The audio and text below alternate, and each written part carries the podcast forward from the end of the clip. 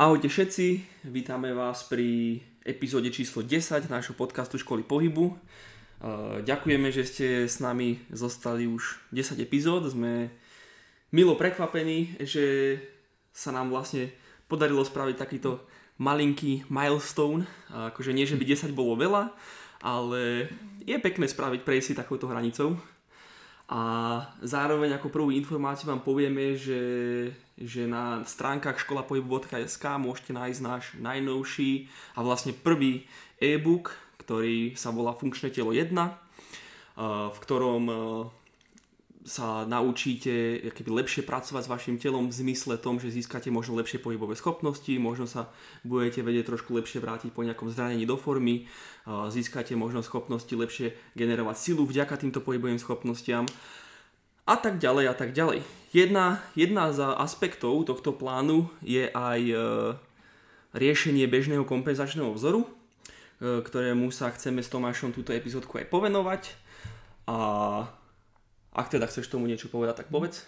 No, uh, túto epizódu sa áno, budeme vezenovať viac menej tomu kompenzačnému vzoru, ktorú, ktorý popisuje či už viacero inštitúcií, autorov alebo tak a chcem to trošku rozobrať, lebo moc sa to u nás nerieši a chcem sa možno trošku načrtnúť, že o čo vlastne ide, ako sa to vlastne ukazuje na tom tele, z čoho to pochádza a čo sa s tým možno nejakým spôsobom dá robiť. Takže okay. to bude asi dnešná téma. Takže Toľko, čo sa týka nejakého teda úvodu, takže pokiaľ vás zaujíma tento produkt, utekajte na školupohyb.sk, mrknite si to a budeme pripravovať viacero takýchto e-bookov na rôzne témy, takže pokiaľ by vás zaujímalo, zaujímalo niečo od nás, našej produkcie, nejaké, nejaké naše publikácie a tak ďalej, viete, kde to nájdete a teraz sa poďme pustiť na to. Takže, teda do toho. Takže Tomáš, Tomáš bude viac rozprávať túto epizódu z toho dôvodu, že toto je taká téma, ktorú on jednoducho viac rieši svojej praxi a samozrejme sa tomu tiež venujem do istej miery a poviem k tomu nejaké svoje postrehy, ale budem dnes taký viac tichý, takže, alebo viac taký moderátor opäť. Takže začneme tým, že Tomáš povedz, približ našim poslucháčom, že čo to vlastne je tento bežný kompenzačný vzor a možno ako sa prejavuje. Hm? Mm-hmm. Dobre, čo to je? Viac menej o, ide o nejaký vzor, ktorý sa vyskytuje na väčšinovej vzorke populácie. To znamená, že keby si donesete 100 ľudí do miestnosti, tak podľa no, nejakých osteopatických článkov 80% týchto ľudí bude mať e, nejaký konkrétny vzor. Ako sa, to, ako sa to ukazuje na tom tele? Zase podľa autorov sa to určuje trošku inak. Začnem trošku možno od tých osteopatov, ktorí uh, s tým začali pracovať ako prví, ktorí vlastne to, to nejako dali dokopy a nejako si to všimli. A prvý autor, ktorý to nejako fakt, že hlbšie popísal, bol doktor Zink.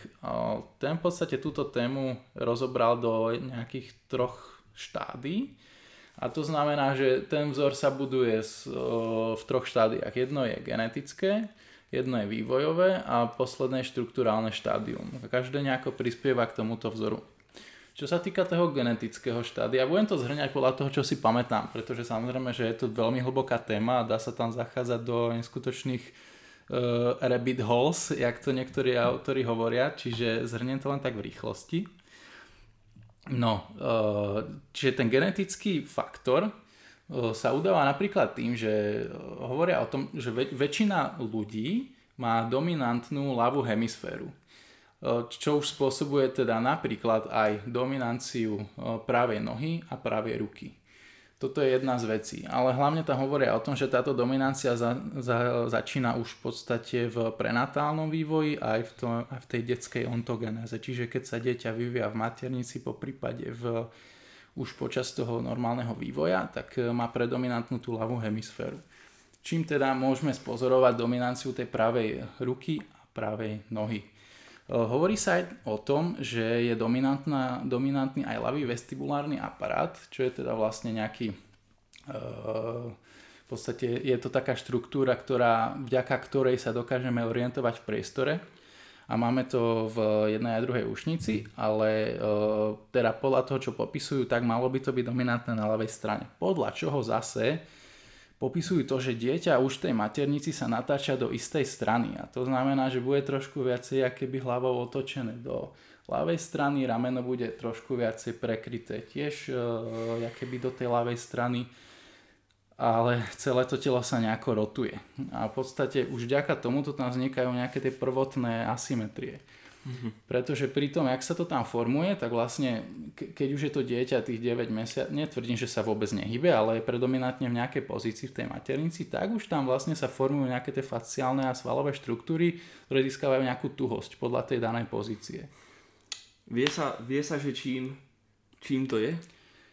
Akože čím, čím, čím to je, že to dieťa sa rozhodne byť v tejto pozícii? Ja, ja hovorím, no po, po, oni to popisujú tak, že tam ide o tieto dominancie. Že viac menej ide len o to, že je tam dominantná teda tá ľavá hemisféra a ľavý vestibulárny mm. aparát. Myslím, že tam ešte spomínali niečo, ale toto bolo také, také že najviac. Mm-hmm. Že o to najviac ide. A v podstate už aj, aj ten samotný pôrod prebieha tak, že to dieťa podľa toho, čo popisujú, má nejakú predominantnú cestu von. Čiže keby je otočené nejakým špecifickým spôsobom a aj ide špecifickým spôsobom na svet. Vo väčšine prípadov, netvrdím, že všetko. Oni to tam fakt popisovali v celkom dosť robili na to nejaké štúdie, boli tam aj nejaké rôzne prípady, že aké percentá, zase to boli veľmi vysoké percentá, kedy v nejakom konkrétnom vzore vychádza to dieťa na svet. A to mm. je teda jedna záležitosť, čo to formuje, čo je vlastne teda aj, aj tá genetická, čo sme si popísali a tá vývojová, tak tam hovoria o tom, že vlastne to dieťa popri tom vývoji si tvorí teda v prvom rade nejakú tú esovitú krivku na chrbtici počas toho vývoja, začína najprv krčná, neskôr aj drieková lordoza. No a popisujú tam to, že počas toho vývoja je táto drieková lordoza dosť náchylná na, teda že to dieťa je v tom drieku náchylné na nejaké mikrotraumy a mikrozranenia. A pokiaľ sa to stane, čo sa väčšinou podľa nich deje, tak sa toto prenáša vlastne, sa to reťazí dolu aj hore. A skrz to, že už tam je teda ten genetický parameter toho vzoru, tak tento vývojový parameter, tieto nejaké mikrotraumy spôsobujú to, že sa to reťazí hore aj dole. Čiže takto nejako vznikajú tie vývojové asymetrie. Mm-hmm. Tak, e, čo sa týka uh, asymetrií uh, štruktúrálnych, mm-hmm. tak tam vlastne ide o to, že, že máme v podstate asymetrické vnútorné orgány. Či už je napríklad o perikardium, teda o srdce, ktoré je uložené viac na tej ľavej strane, pečeň, ktorá je na pravej strane a bránica, ktorá je asymetrická oboj strane. To znamená, že pravá hemisféra bránice je trošku viac kopulovitého tvaru a ľavá strana bránice je viac zatlačená dolu, čiže je keby viac v takom nádychovom postavení. Čiže toto, toto sú vlastne tie asymetrie štruktúrálne a všetky tieto ten doktor Zingak popisuje všetky tieto tri časti spôsobujú nejaký ten kompenzačný vzor podľa toho, čo tam on v podstate popisuje, tak úplne najbežnejšie je, že on, on tam píše, že keď sa pozeráme na časti tela, tak hlava je viac vyrotovaná doľava, vrchná časť tela, teda ramená sú viac vyrotované doprava, spodná časť hrudného koša znova doľava a panova znova doprava. Že toto je taká najbežnejšia prezentácia toho kompenzačného vzoru, ako ju popisujú teda osteopati a ten doktor Zink. Mm. V podstate tam hovoria aj o tom, že, mm, že predominantná, teda už ako sme si spomínali, je tá pravá noha, ale ide aj o to, že motoricky je predominantná, čiže väčšinu vecí budete robiť s tou pravou nohou, či už čo sa týka nejakého kopania lopty, alebo môže byť aj oporná tá noha a tak ďalej. Tak, takisto aj tá pravá ruka. Mhm. Dobre. Uh-huh. Možno teda sa teraz naši poslucháči, hlavne laváci, zastavili nad tým, že ja som mal lavák, ako je to možné, že toto je blbosť. A ako by si teda odpovedal na túto otázku? Mm-hmm. Akože veľa ľudí to rieši, aj myslím, že, že aj oni to tam nejako rozpisovali. Ne, neviem presne, ako to rozpisovali tí osteopati. Ale reálne je to tak, že áno, môžeme byť samozrejme laváci, ale reálne aj tak v sebe máme tieto všetky faktory stále sú v nás. To znamená, že stále budeme v istých veciach dominantní na tú pravú stranu. A napríklad, keď som sa bavil s eh, jedným môjim kamarátom, ktorý je očný lekár v Berlíne, tak som mu len tak namatkovo niečo takéto spomenul a on sa tak nad tým zastavil, že wow, že naozaj, že keď on sa vo svojej praxi na to nejako zameral, takže 70% ľudí je dominantných na pravé oko. Mm-hmm. Čiže takisto aj eh, na tejto časti tela je to do istej miery nejako dominantne vidieť. Mm-hmm. Takže asi tak. Čiže aj tí laváci síce vykonávajú veci ľavou rukou, ale veľa vecí je u nich stále dominantne no, na pravú stranu. A to, to možno aj niektorí laváci by, ak si pamätám, veľa ľudí však takých je, že niečo robí ľavou, niečo pravou, ale že málo čo robia čisto tou ľavou rukou. To je pravda, to je pravda. No, čiže to je taká trošku zmena. Mm-hmm. Čiže takto to nejako vidia tí osteopati. Možno prejdem trošku ďalej na Postural Restoration Institute, ktorý v podstate sa tejto problematike venuje a urobil som si u nich zatiaľ dva kurzy. Ešte by som chcel dorobiť jeden eh, z tých základných kurzov. A v podstate tam sa oni pozerajú najmä na tú štruktúrálnu časť veci. To znamená, že oni tam takisto, ako už som spomínal, popisujú, že to telo je asymetrické. Eh, z hľadiska toho srdca, z hľadiska tej bránice a tak ďalej, z tých vnútorných orgánov, z hľadiska v podstate toho vestibulárneho aparátu a všetkých týchto vecí. Mm-hmm. A popisujú tam ten istý vzor, len trošku iným spôsobom. Hej? Čiže o, zakladateľ toho inštitútu Ron Hruska vlastne hovorí o tom, že tá, tá bránica, jak je takto pozične iná, tak ona vytvára taký rotačný element. Pretože jak je vlastne tá pravá strana väčšia a viac kopulovitá a má tú štruktúrálnu oporu pečenie, tak my sme vždycky v lepšej opore na tú pravú stranu, pretože tá bránica má vytvára taký piest, ktorý vlastne tvorí nejaký ten vnútorbrušný tlak a máme tú pravú stranu trošku v lepšej opore. Ide aj o to, že tá úponová časť bránice, čo sú také nožičky, sa to nazýva krúra, sú na pravej strane trošku nižšie. Väčšinou je to o stavec až stavec a pol. To znamená, že pri každom nádychu e, vzniká jemný rotačný element chrbtice smerom doprava. Mm. Aj som si čítal nejaké články a tuším, že aj som našiel nejaké štúdie, ktoré popisovali domináciu skolióz na pravú stranu. To znamená, že E, by rotačný element tej skoliózy je viac na tej pravej strane. Čiže to, to, to je čo, celkom tiež taká zaujímavosť. V svojej praxi som to až tak neosledoval, keďže akože nemávam priamo, že by niekto pri, ku mne prišiel zo skoliózou fakt pravidelne. Sem tam sa tomu venujem, ale je to až tak časté. Čiže za, za seba to neviem úplne povedať, ale takto to niektoré štúdie a niektorí autory popisujú. Čiže to je celkom dobrá zaujímavosť pretože už tieto asymetrie, ktoré sme si popísali, teda spôsobujú nejaké tieto vychýlenia na, mm. na tom tele. A povieme si možno teda, ako sa to prezentuje, ako to vypadá podľa toho Piera inštitútu.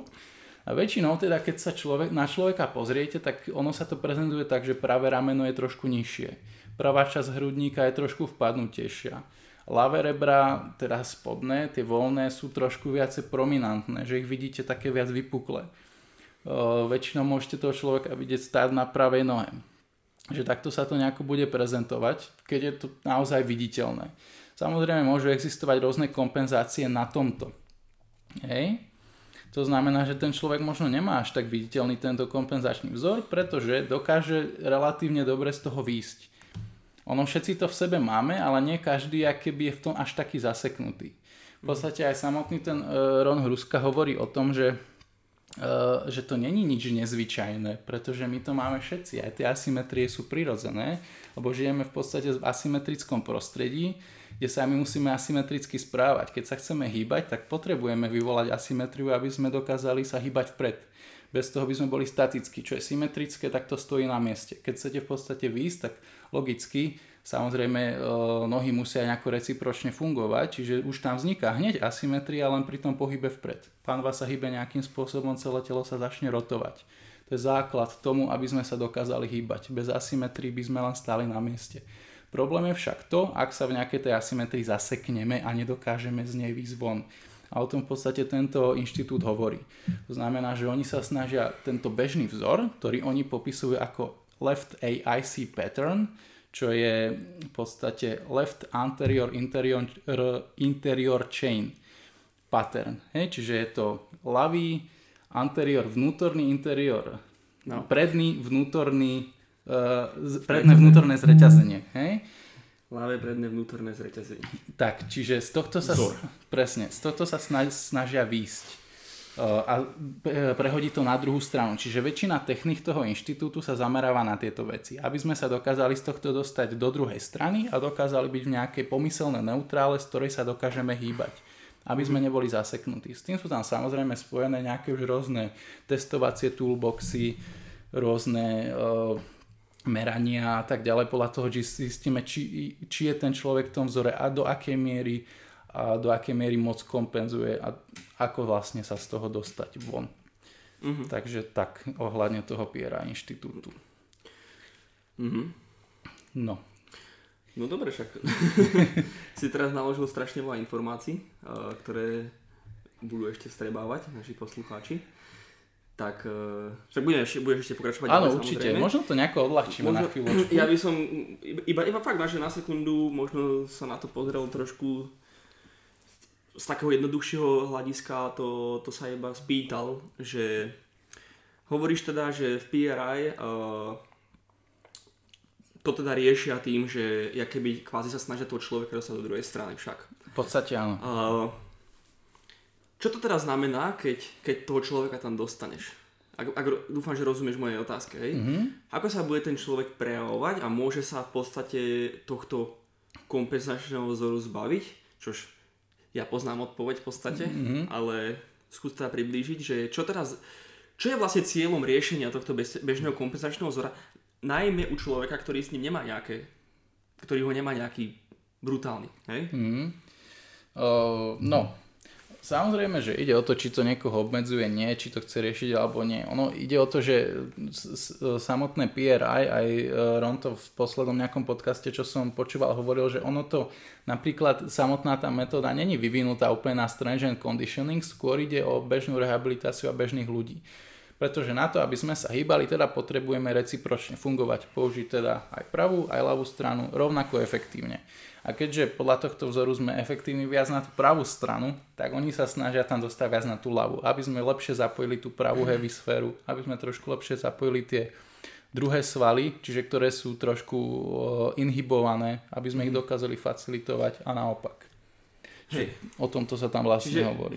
V jednoduchosti ide o to isté, ako keď e, za nami, respektíve skôr za tebou, ale keď s niekým pracujeme a riešime jeho e, infrasternálny úhol, mm-hmm. nejde ani tak o to nutne akože vyriešiť niečo, čo v podstate nie je problém, mm-hmm. ale mhm. skôr dať tomu človeku nejakú... Nové možnosti. Dať mu proste nové možnosti, presne. E, keby som k tomu akože tak v rýchlosti povedal, že čo sa týka toho strength and conditioning, ako Tomáš spomínal, že, že sa to moc nerieši z tohto aspektu, Eh, tak poviem, že aj v, v, v silovom v silovej nejakej príprave to môže zohrávať istú rolu. Ja napríklad Určite. toto dosť riešim so svojimi ľuďmi, klientami, aj s takými, ktorí majú silovejšie nejaké ciele.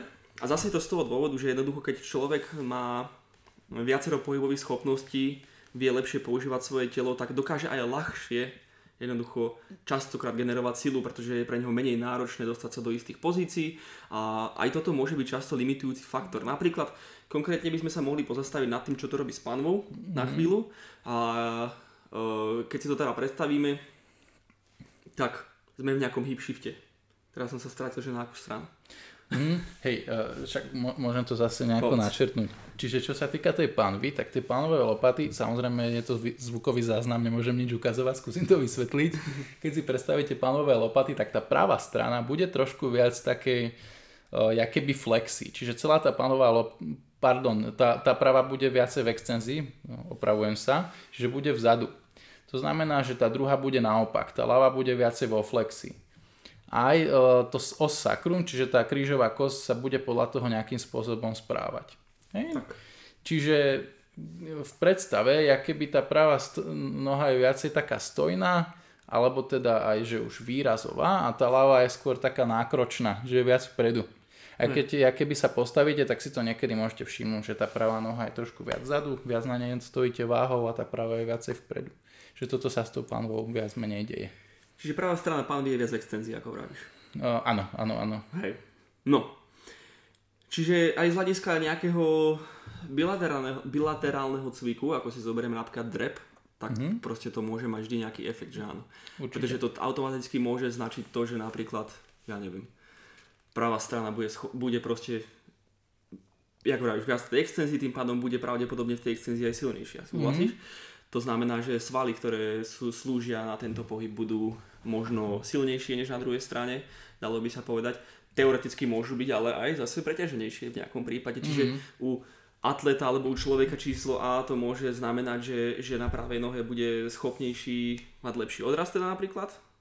Môže to tak byť. Ale zároveň to môže zase znamenať pri človeku 2, že bude táto strana preťaženejšia, čo môže spôsobiť presne opačný efekt. Zase tam treba zistiť na to, že kde je ten problém a kde nie. Mm. Tak, presne. To len tak. Uh, iba aby som trošku naznačil, že, že prečo má vlastne zmysel riešiť tieto tieto štruktúry a tieto štruktúrálne zmeny a všetko, čo ich ovplyvňuje aj pri tréningu ako takom a aj pri silovom športe. Mm. Uh, dobre. Myslím dobre. si, že sme odľahčili dosť. Hej, ale, ale k tomu sa možno ešte teda na chvíľku vrátim, keď už si spomenul ten silový tréning. No tak poď. Uh, v podstate ono aj ke, keď si všimnete, že keď je niekto naozaj silný, tak pri menších váhach väčšinou ide bilaterálne celkom pekne, že naozaj tam nevznikajú nejaké, nejaké asymetrie, ale keď niekto ide nejakú väčšiu intenzitu, to znamená, že ja neviem, je to už 90% jeho maxima, tak často môžete vidieť, že telo sa začne rotovať. Yes. A to je presne ono, je, že, že vtedy sa ukáže v tej väčšej intenzite nejaký ten kompenzačný vzor toho tela.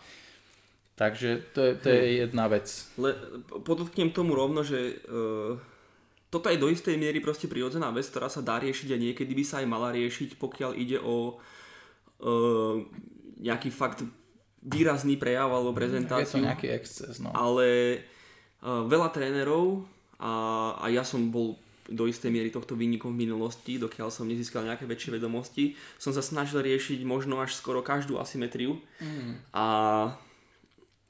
niekedy to možno je len, že fakt, že zdvíhaš veľkú váhu, kamko, takže že, že nie vždy, nutne každá, každá akéby asymetria aj v bilaterálnom e, cviku uh, nutne znamená nejakú, nejakú patológiu alebo nejaký problém, ktorý by trebalo riešiť a uh, netreba sa toho báť, čiže, čiže to je zase na margo toho, ako Tomáš vlastne vyjadroval, že asymetria sa rovná pohyb a jednoducho máme to, máme to hlboko v nás, a ono, ty snažiť sa, snažiť sa 100% dosiahnuť asymetriu v našom, teda, pardon, symetriu v našom živote v každom aspekte je, je proste, keď si pes naháňa chvost. Proste je to, je to nereálne. Je to, no. je to proste nezmysel, hej? Čiže samozrejme, ale nie je, nie je takýto tzv. hip shift, hej, že sa nakláňam kvázi na jedno bedro ako iný. Čiže buď to niekto proste spraví, že fakt zdvíha obrovskú váhu a je to v pohode, alebo sa tam niekto ide prizabiť. Takže treba proste Jasné. rozlišovať hrušky s jablkami tak to už je o tej individualite. A ešte trošku e, poslednú vlastne nejakú takúto e, čerešničku k tomu silovému tréningu, tak e, aj, jak som spomínal, som počúval nedávno nejaký podcast s tým v podstate tvorcom toho inštitútu a aj sa tam bavili s skvelým koučom, ktorý je Erik Kresi, Čiže boli v, boli v jeho podcaste a riešili tam aj napríklad toto, pretože aj ten Erik absolvoval niektoré tie PRI kurzy fakt, že dávno v minulosti, tak rozoberali tam aj ten silový tréning a vlastne ten Ron Hruska hovoril, že čo sa týka toho silového tréningu, tak tam vždy sa snažíme byť veľmi v takom nádychu, hyperventilácii, inhalácii, naozaj byť nadýchnutý a byť vyslovene trošku keby v takom e, pohotovostnom režime. Čiže keď sa preme, premetieme do autonómneho nervového systému, tak by sme hovorili o fly, fight or flight mechanizme, ktorý ten nádych samozrejme tiež spôsobuje. Čiže väčšina tých powerlifterov alebo nejakých trojvojárov a tak ďalej bude hlavne v, v tomto, keby, v tomto režime, v tom mm-hmm. pohotovostnom pretože budú veľa nadýchnutí, budú veľa silovo cvičiť, budú veľa robiť tie valsovové manévry, čiže zadržiavanie toho dychu, stláčanie. A v podstate skrz to PRI sa snažíme dosť aj pôsobiť naopak na tie výdychové mechanizmy, čiže to telo ukludniť, dostať ho do toho stavu regenerácie a takisto aj spôsobiť lepšiu tú rotabilitu, tú respiráciu. Čiže na toto je to tiež vždy dobré, že toho atleta napríklad už cez tieto rôzne cvičenia, ktoré sa tam používajú, dostať do toho, do toho režimu, v ktorom momentálne nie je. Čiže ukázať mu to druhé spektrum, aby dokázal lepšie regenerovať. Lebo väčšina tých ľudí naozaj také hyperextenzia, že, že, že sú v hypertonuse tie zadné chrbtové mm-hmm. svaly. Je? Čiže ten nejaký ten zadný reťazec, o ktorom všetci tí powerlifteri hovoria, tak ono samozrejme má to v tom športe nejaký význam, ale tiež není dobré, keď je človek len v tom zaseknutý, že treba sa vedieť dostať aj do druhej strany, aby tam neznikali nejaké problémy. Hej, hej. Ešte by som veľmi rýchlo k tomuto vyjadril aj keby opodstatnenie rozcvičky, lebo ty si to povedal Mm. teraz z toho druhého aspektu, Mhm, z toho skvázi nejaké regenerácie alebo čo. A že ako, ako by sa takéto cviky dali využiť v rozcvičke pri silovom športe a poviem to zo svojho príkladu, kedy ja napríklad keď idem drepy, tak si vž... môže sa stať, že mám tréning a moja rozcvička vyzerá nejako, ale keď mám tréning, keď mám drepy, tak vždy sa venujem do istej miery dostatočne aj e, riešeniu tohto bežného kompensačného vzoru. A to je z toho dôvodu, že keď to nerobím, tak automaticky väčšinou hip shiftujem na pravú stranu, respektíve som viac vyrotovaný na pravú stranu. U mňa to je celkom, by som si dovolil povedať, výrazné aj pri menších váhach, keď si ma aj ty pozoroval niekedy, keď som ťa o to požiadal, tak si si všimol, že, že mal som tendenciu jednoducho ísť na tú pravú stranu. A e, keď sa na to pozrieme z hľadiska e, generácie síly alebo z hľadiska akože biomechaniky, tak e, drep primárne, keď ako samozrejme máme viacero variácií drepov, ale drep primárne je vertikálny pohyb. Mm. Keď sa na to pozrieme ako na osku, tak keby som chcel byť čo najefektívnejší v drepe a vykonať čo najlepšiu prácu a čo najlepšie generovať silu v tomto danom pohybe, tak by som sa mal snažiť čo najviac priblížiť e, ku priamke, teda pardon, no čak áno, ku priamke, mm-hmm. ale ku vertikálnej priamke, čo sa týka nejakého môjho pohybu, aby to teda bolo čo najefektívnejšie. Hociaké, hociaké nejaké vyklonenie sa z tejto pomyselne dokonalej vertikály znamená stratu energie. Znamená stratu e, potenciálnej kýl, ktoré by som mohol zdvihnúť, pretože musím, jaké moje telo musí riešiť to, aby No proste ide energia niekde by nemala ísť. Áno, áno. Klasicky sa zamotávam, ale chápeme sa. Áno, je, je tam proste strata energie Hej. Pri tej rotácii napríklad, alebo Čiže- pri tom, ak presne. sa mení ten pohyb. Čiže ja keď si nedám rozsičku, teda e, nevyriešim si nejakým spôsobom tento bežný kompenzačný vzor, teda do istej miery pred týmto tréningom, tak teda viac hipšujem na pravú stranu. Moja, moja oska automaticky nie je úplne vertikálna, ale má tým pádom istý náklon na pravú stranu. Automaticky tým pádom e, to môže znamenať viacero vecí. Môže to znamenať, že preťažujem viac pravú stranu, tam musí generovať viac sily, napríklad. Ale vždy to znamená to, že som ultimátne schopný generovať menej sily, pretože je tam úbytok energie, ktorý musí riešiť túto, ako Tomáš povedal, rotabilitu.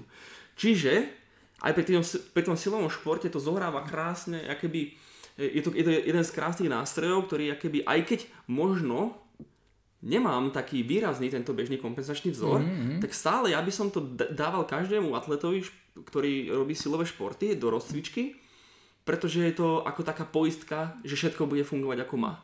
Proste nič tým nemôžeš stratiť, pretože ako si aj sám povedal, uh, je to vždy vždy je to nejakým spôsobom v nás Je to vždy nejakým spôsobom prítomné, presne. No. a tým že, tým, že si dám zo pár cvikov v rámci proste nejakého warm-upu, nejakého, nejakého, nejakého prehabu pred tréningom, e, pár týchto cvikov, tak nič tým nepokazím, iba zaistím to, že budem napríklad v konkrétnom drepe alebo v mŕtvom ťahu, ktoré sú obidva cviky, kde sa bavíme o vertikále, mm-hmm. proste zaistím to, že tá dráha pohybu bude ako má byť. Tým pádom môžem zdvihnúť o kilečko navyše. Kilečko navyše nemusí zviznieť ako veľa, ale môže to znamenať strašne veľa v silovom športe. Presne O, tak. a to ani nevravím samozrejme o preťaženiach, bla bla bla. Dobrý prehab častokrát je dobrá prevencia pred menším rehabom. Potom, keby čo si. Čož akože samozrejme, že teraz tu hovorím o istých potenciálnych extrémoch, ale tak e, e, opatrnosti nikdy nie je dosť v športoch a čo ak nás počúvajú aj nejakí bujaci, ktorí zvíhajú veľké váhy, dobre vedia, že stať sa môže čokoľvek a a tak. Tre- Treba byť do istej miery určite obozretný. Hej. Presne tak. Takže, takže tak, dúfam, že som nejak e, dobre nastolil aj prečo to robiť v rámci, v rámci rozcvičky. A prejdeme teda ďalej. Prejdeme Dobre. teda zase ďalej k možno k náročnejším e, hlavou vybuchujúcim veciam. Hej.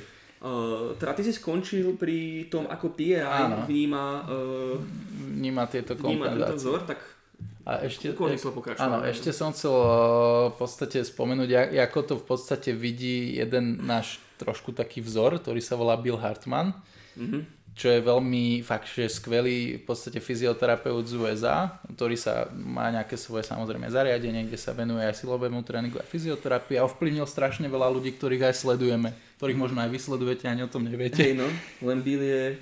Bill je Skôr než taký... to máš niečo povedať, tak poviem, že Bill je, ty kokos, ako ja, ja hovorím, že Einstein fyzioterapie, alebo jak som ho to nazval.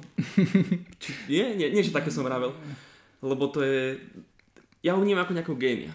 Lebo to je niekto, kto prichádza na veci, ktoré nikto nechápe, ale potom ich vysvetlí a všetci sú takí, že toto, čo to má sakra znamená. A všetci sú takí, že aj keď pochybujú, tak iba si povedia, že á, dobre, proste nemám na to, čo Treba povedať. to proste beriať, no ale chcem tým povedať, že ešte dlho potrvá, než úplne pochopíme tieto niektoré jeho uh, koncepty. Niektoré jeho koncepty. No, pretože... to bude taký disclaimer, lebo to je niečo, to je extrém. No nič.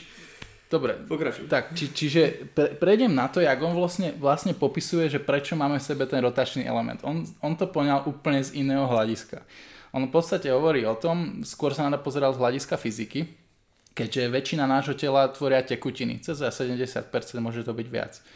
A e, keď sa bavíme hlavne teda o hrudnej a brušnej dutine, tak samozrejme je tam kopec tekutín, ale aj vnútorných orgánov. A všetci tieto, všetky tieto vnútorné orgány majú nejaký v podstate šlachovitý úpon, väčšinou na chrbtici vzadu. No a to znamená, že jak stojíme vo vertikále a pôsobí na nás gravitácia, tak tieto orgány e, vytvárajú nejaký rotačný moment. V podstate on vysvetlil, že ide o angular momentum, čo v preklade tu som si pozeral, že to je v slovenčine moment hybnosti. E, a to, no, malo by to tak byť.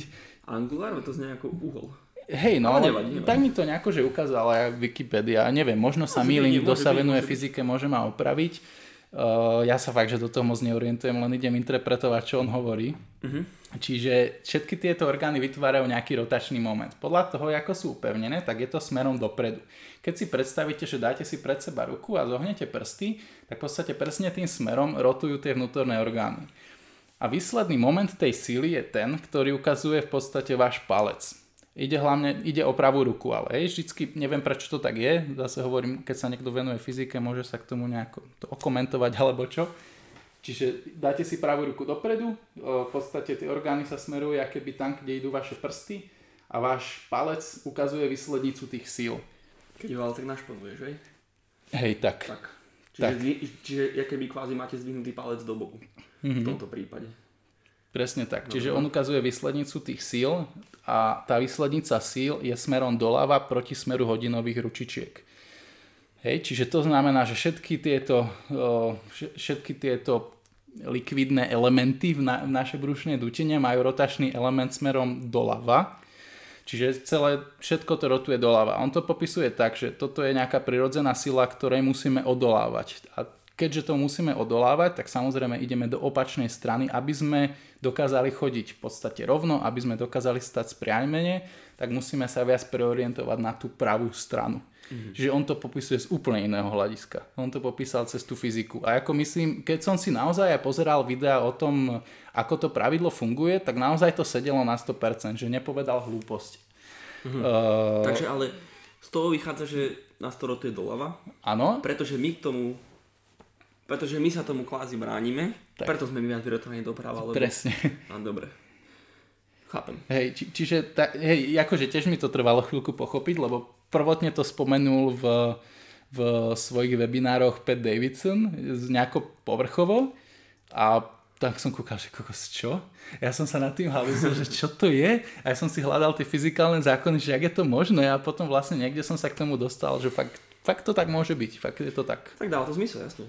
Určite. Čiže dá sa na to pozerať fakt, že z rôznych aspektov, ale vyzerá to tak, že naozaj to tu je v nás, e, aj keď ešte v podstate veľa ľudí o tom nevie, veľa ľudí to nesleduje, ale reálne tu tie kompenzácie sú a sú hlavne teda prítomné vo všetkých troch rovinách. A tomu som sa ešte chcel dostať, pretože napríklad čo sa týka fyzioterapie u nás na Slovensku, tak tu pracujeme najmä napríklad s Jandovým modelom, ktorý hovorí o hornom a dolnom skriženom syndrome, čo do istej miery s tým trošku súvisí, lenže tieto uh, štruktúrálne asymetrie podľa jeho modelu sú prezentované len v sagitálnej rovine.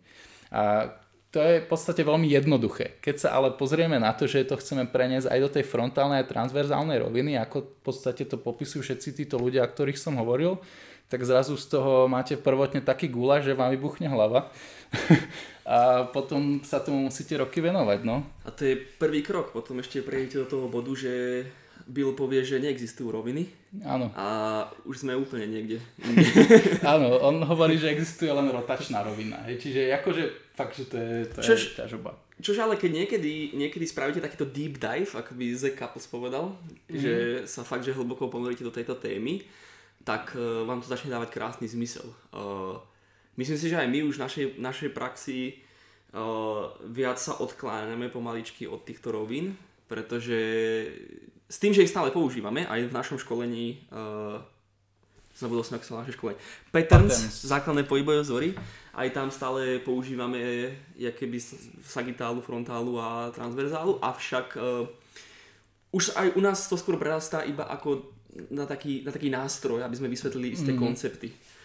Pretože ono v, v momente, ako človek začne vnímať pohyb a celkovo štruktúru z hľadiska postavenia kostry a všetkých svalov a všetko to, ako to vlastne reálne spolu súvisí, tak tam vždy je nejaký rotačný element, naozaj. Presne je to proste tak. pravda. Že, že keď aj si zoberiete, že hoci aká flexia v kolene, tak nikdy to nie je čisto sagitálny pohyb. Vždycky je tam aj rotačný pohyb, v podstate napríklad tibie voči femuru, vždy tam ide od tie rotácie. Ako-. Naozaj nikdy to nie je čisto sagitálny Ono pohyb. proste aj také sa na tým zamyslíme úplne proste tak jednoducho, tak uh, sme 3D všetci. Sme 3D, no. Bodka. Fungujeme v 3D Tak by som to, tak by som to mohol aj ukončiť, že proste sme trojrozmerní a automaticky všetky svaly proste nie sú, nie sú proste 2D, takže oni nie, nie sú schopné fungovať len v jednej rovine. Tak. Čiže uč, určite je na mieste tie roviny používať, aby sme sa dokázali v tom nejako trošku si to zjednodušiť a orientovať sa, ale reálne fakt je to tak, že nikdy nepracuje v nejakej čistej sagitále, čistej frontále, vždy sú to kombinácie všetkých troch rovín a z toho vychádza nejaký pohyb. Mhm. Čiže je to tak? Akože roviny sú... A to je zau- zaujímavá téma sama o sebe, každopádne roviny. Ale určite to je skvelý nástroj. Ak sa tomu hovorí, že nomen, nomenklatúra, keď, keď máš pomenovania pre veci, dobre som to povedal? To, to som si není istý, asi to neviem. Ja som si istý, zdá sa mi, že je to slovo nomenklatúra, keď, keď sa teraz smejete, lebo som povedal úplnú hlúposť, tak sa ospravedlňujem. A možno nie, možno, možno. Ďakujte za to, že sa máte na čom smiať. Ale zdá sa mi, že tak sa hovorí veciam, akože keď niečo má nejaké systematické e, názvy pre pomenovania veci. A základom hociakého vzdelávania, predávania informácií a tak ďalej je schopnosť rozprávať v rovnakom jazyku. Predsa. A veci pomenovať. Preto sa v medicíne používa latinčina, preto sa v hocičom, čo sa tela týka, používa latinčina. Takže ono vždy, ja si myslím, že toto e, roviny pohybu vždy zostanú proste pri nás. Otázka už je, že či sa staneme nejakedy otrokmi e, nejakých modelov, ktoré z nich vychádzajú, alebo či sme ochotní ísť za ne.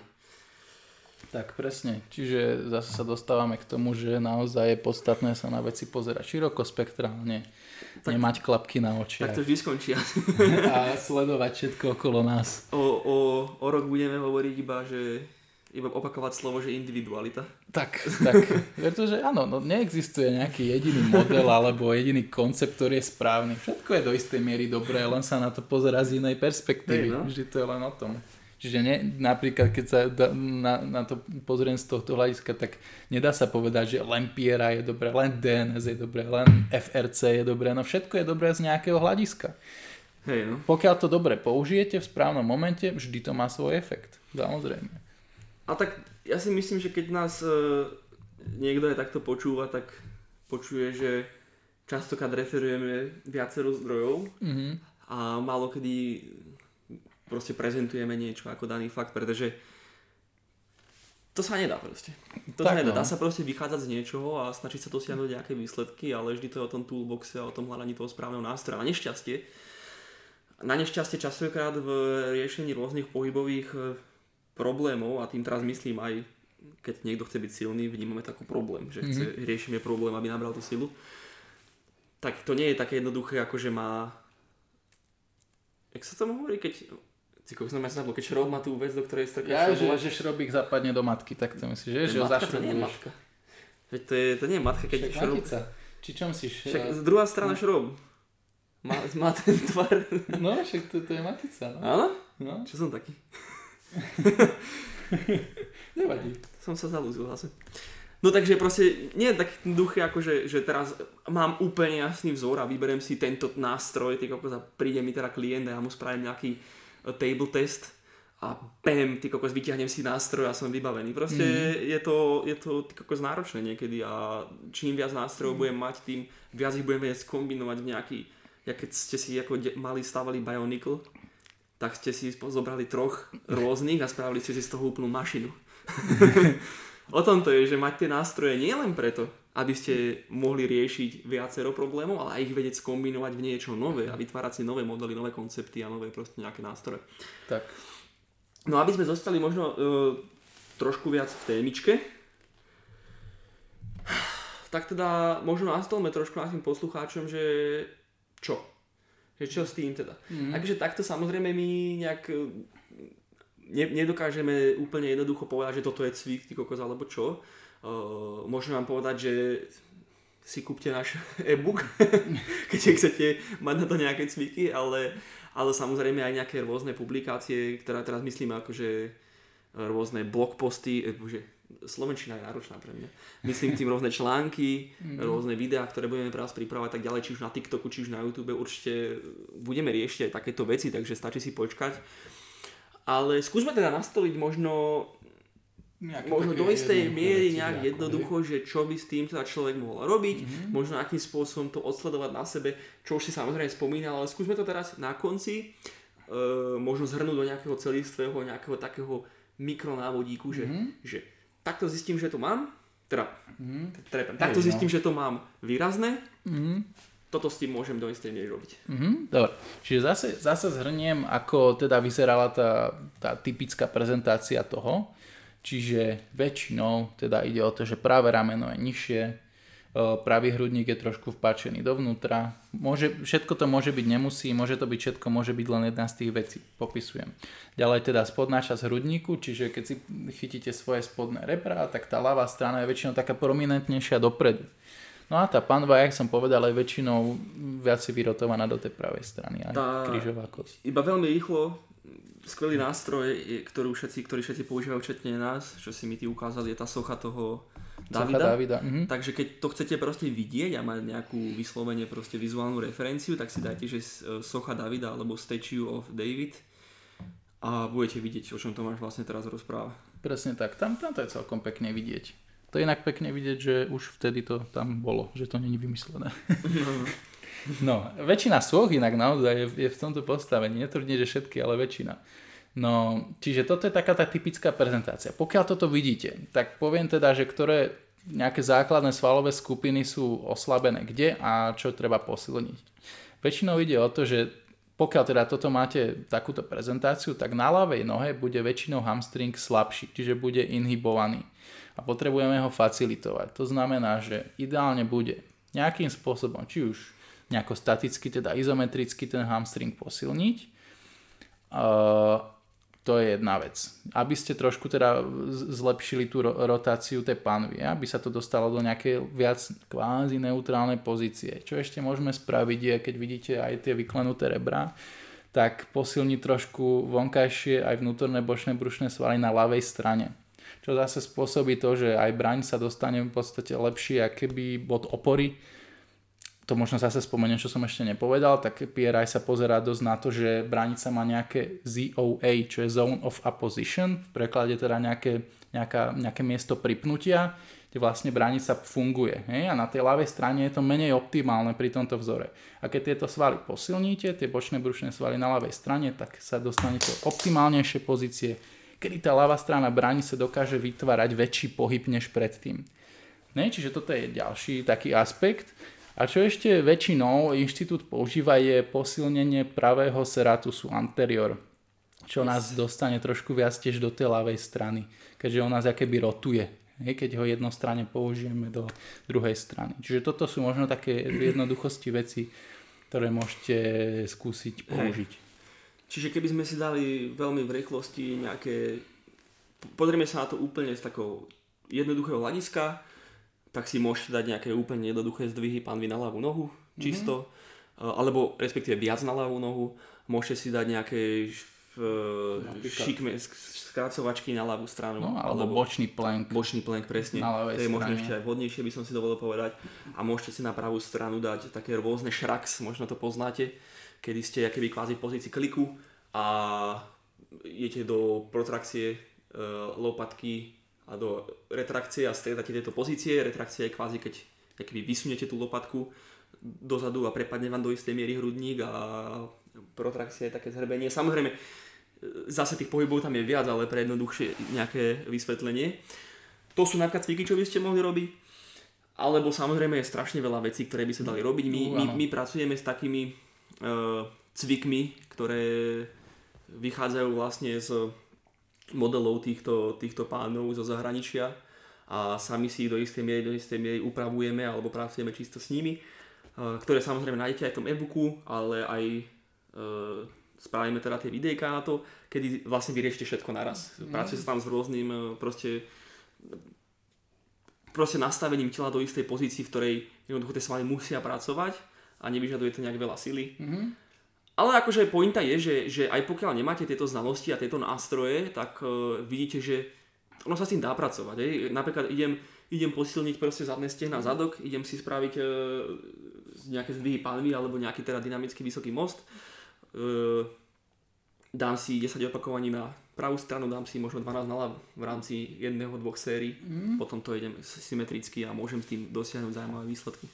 Tak. Alebo si to len pred tréningom v rámci warm-upu zase trošku viac facilitujem teda tú ľavú stranu, aj tie šikmé brušné svaly a potom na pravej strane tesserator anterior. Tak.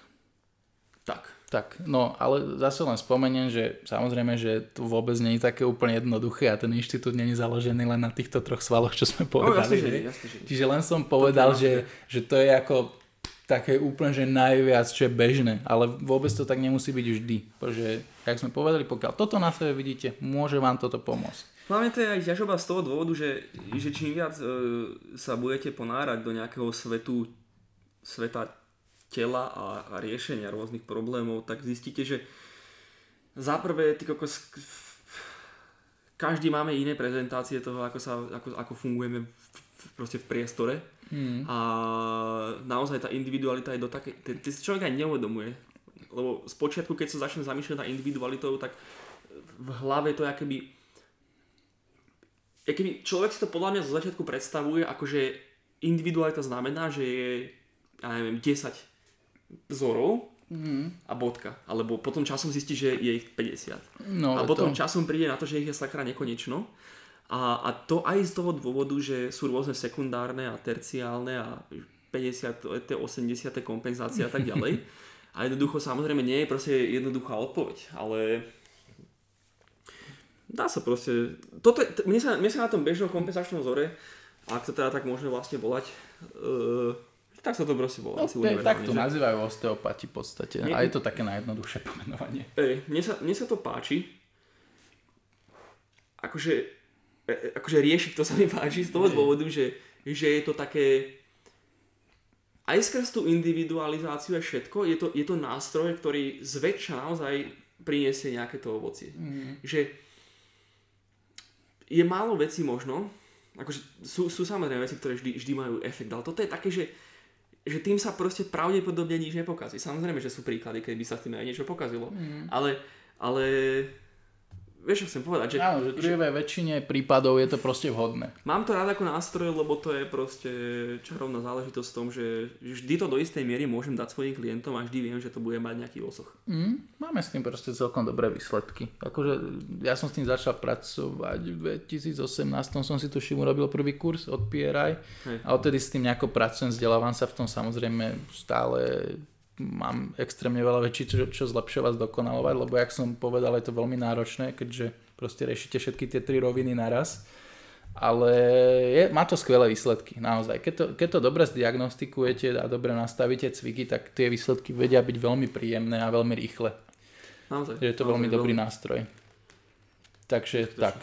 Takže že... to je asi aj všetko, nie? Ak chcem, neviem, neviem. Tak ja by som to možno len zakončil tak, takou uh, vetičkou, že teda bavili sme sa síce o asymetriách, ale už jak predtým som spomenul, netreba si z toho robiť až takú ťažkú hlavu, pretože my vždy budeme asymetrickí, keďže sme tak nastavení, ako už sme spomínali, či už geneticky, či už vývojovo, alebo teda štruktúrálne.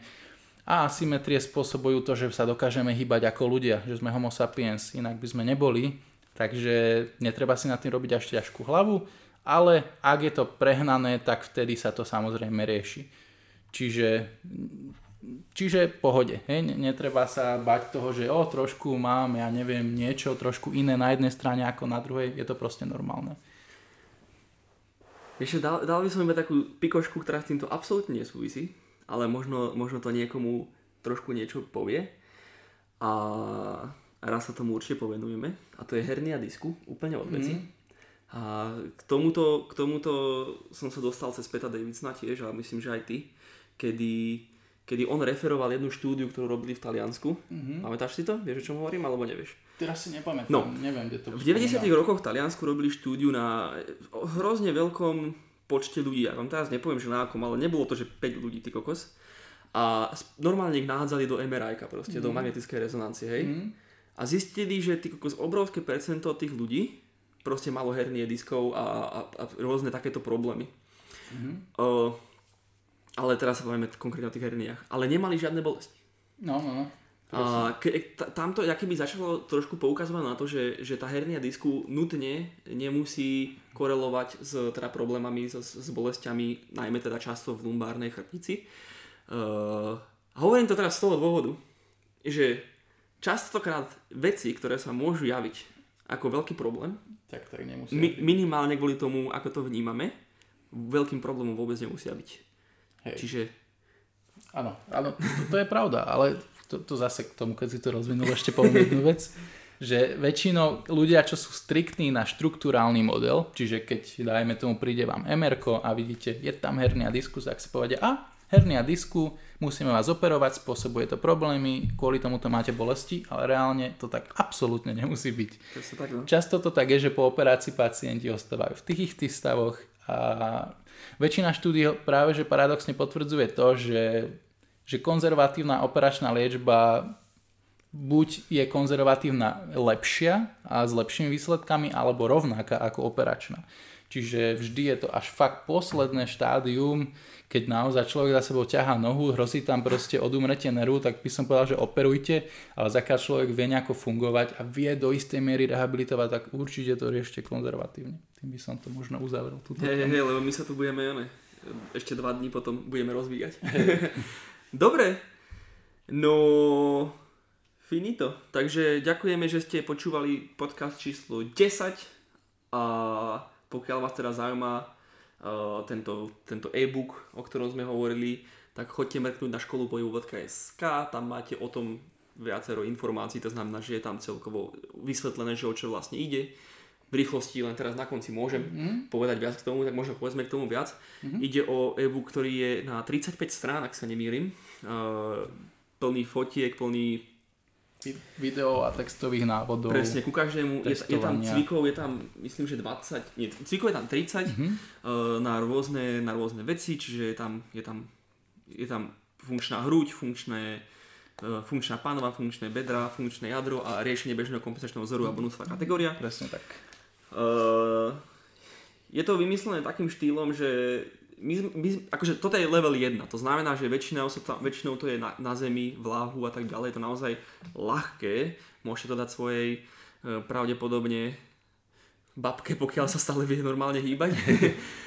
a cieľom bolo, aby sme keby dali naozaj viacero pohybových možností ľuďom bez ohľadu na to, čo robia v svojom živote. Čiže či už sú športovci, či chcú rýchlejšie behať, či chcú byť lepšie na turistike, či sa chcú menej unaviť, či chcú riešiť nejaké možno problémy, ktoré majú. Nehovoríme, že toto je nástroj, ktorý za prvé z vás spraví bujakov obrovský a nehovoríme, že to je nástroj na riešenie hociakých problémov, ale vravíme, že to je nástroj, ktorý veríme, že by vám mohol pomôcť získať alebo opätovne získať uh, kvalitné pohybové možnosti. Tak. A ako som teda vravel, iba nastolím, že uh, je tam, sú tam teda rôzne tieto veci, ktoré vám získajú teda pohybové schopnosti v viacerých aspektoch. A je to teda 35 stranový 35 stranové pdf s fototextovým návodom ku každému cviku a pri jedným klikom sa dostanete aj k video, video návodu, čiže všetko by ste mohli vedieť, ako sa bude dať robiť. Mm-hmm. Čo sa týka um, nejakého toho, ako funguje ten plán, tak si myslím, že sme vymysleli veľmi unikátny spôsob s Tomášom, čo nám trvalo kokos dosť.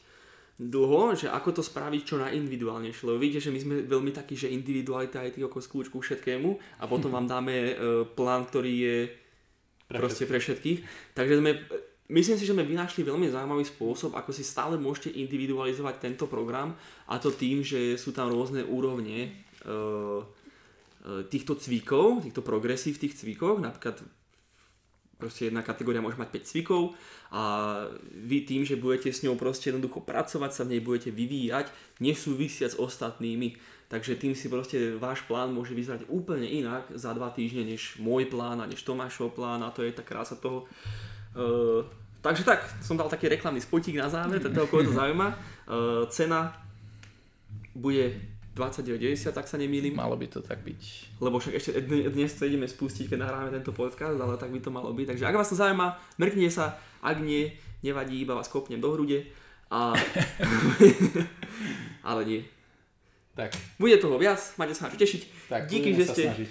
počúvali tento podcast a na budúce veríme, že si zavoláme zase nejakého hostia, pokiaľ nie, tak smola, lebo táto pandemická situácia nám, nám nedovoluje. strašne stiažuje. Máme, máme pre vás prichystaných fakt, že skvelí hosti, ktorí nám už aj potvrdili, ako napríklad uh, Maťo Bosy, ktorý si myslím, že spraví brutálny podcast s nami, mm. čiže fakt, že veľmi zaujímavý mm. človek. Áno. Ale jednoducho proste...